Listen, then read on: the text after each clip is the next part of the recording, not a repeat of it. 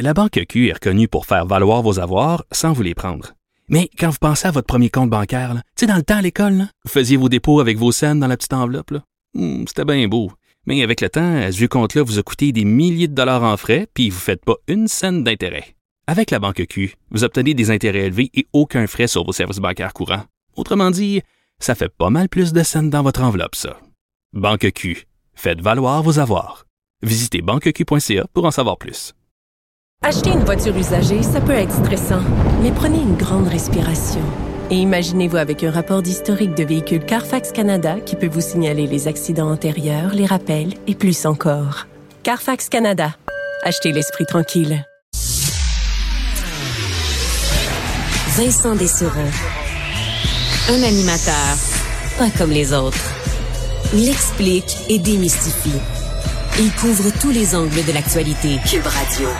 Il pense, il analyse, il commente, il partage.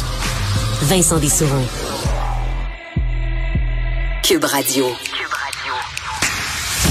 Bon après-midi, bienvenue à l'émission. En ce 1er avril, Geneviève est en euh, congé aujourd'hui et c'est pas la COVID, euh, c'était prévu. Alors euh, ne vous en faites pas parce que euh, je sais pas si vous dans votre milieu de travail là, euh, nous bon à Cube ça va ça va bien?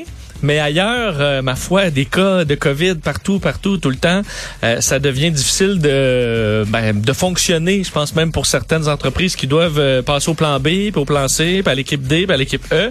Euh, mais on s'organise. C'est comme ça euh, qu'on qu'on doit faire dans cette vague un peu particulière qui est cette sixième. On va on va revenir là-dessus d'ailleurs durant l'émission avec certains experts. Un des dossiers qui m'intéresse aujourd'hui, c'est celui du Paxlovid, là, ce, ce médicament antiviral qui permet à des gens euh, qui sont vieux en danger euh, de, ben, de mourir de la COVID, d'avoir un traitement qui va les empêcher à 90 d'être hospitalisés ou d'être ou d'en mourir carrément. Et on a à peu près pas utilisé ce traitement-là au Québec jusqu'à maintenant. Et là, on espère changer les choses en rendant ce traitement disponible en pharmacie beaucoup plus simplement. Euh, il était temps. Moi, je m'attendais pas, je surveillais pas. Vous, vous être bien honnête, là, les chiffres de distribution de Paxlovid au Québec depuis que c'est disponible. Mais euh, on est proche du zéro, là. Alors qu'on a 30 000 traitements prêts à être, à être donnés, à être livrés. Il y a des questions à se poser là-dessus. Je vous disais, bienvenue en ce 1er avril.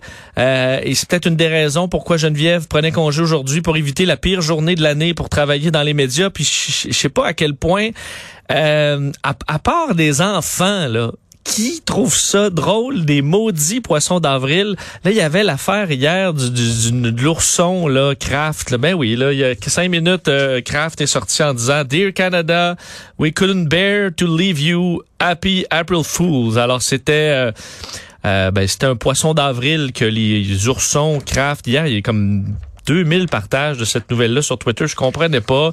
Là, aujourd'hui, ah, les Nordiques reviennent. Ah, là, là, là, et là, là.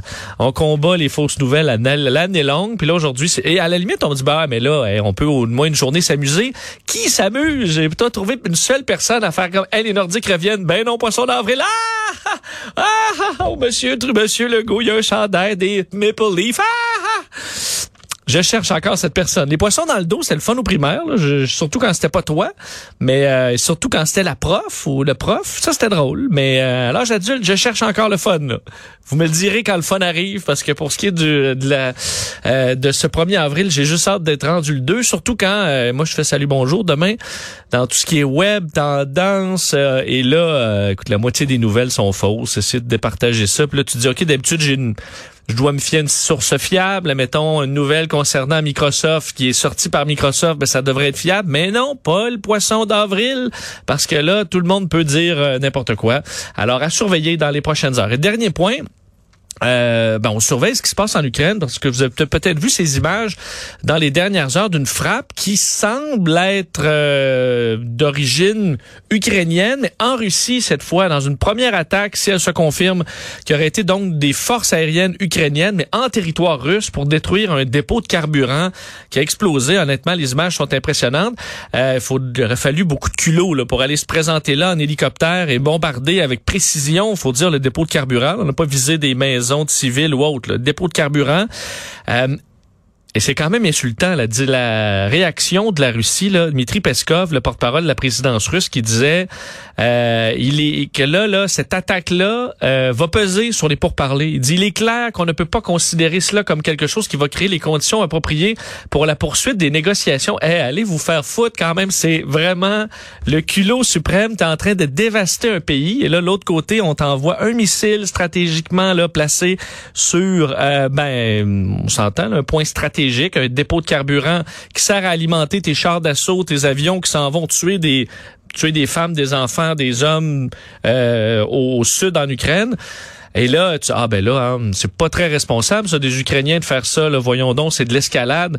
Hey, là, euh, allez vous faire voir. C'est assez euh, assez spécial ce que les Russes peuvent nous sortir comme imbécilité. Et je voyais quand même sur les réseaux sociaux des réactions aussi en disant ah c'est peut-être pas responsable des Ukrainiens de faire ça. Mais là, t'as peu là, si t'es en train de te faire détruire, anéantir, que tes proches se font bombarder, meurent au combat jour après jour, et que les chars d'assaut qui viennent vers toi euh, pour détruire ta maison, ben le carburant dont ils servent là, vient de l'autre bord de la frontière, je pense que tu as tout à fait le droit de vouloir cet endroit-là détruit. Et euh, je pense que le dossier de l'escalade, euh, les Ukrainiens ils disent ouais l'escalade, euh, nous on est en train d'être rasés là, dans certaines villes. Alors l'escalade, je pense pas que c'est c'est ce qui leur fait peur beaucoup. Alors dossier à suivre, on en parlera avec des experts tout au long de l'émission.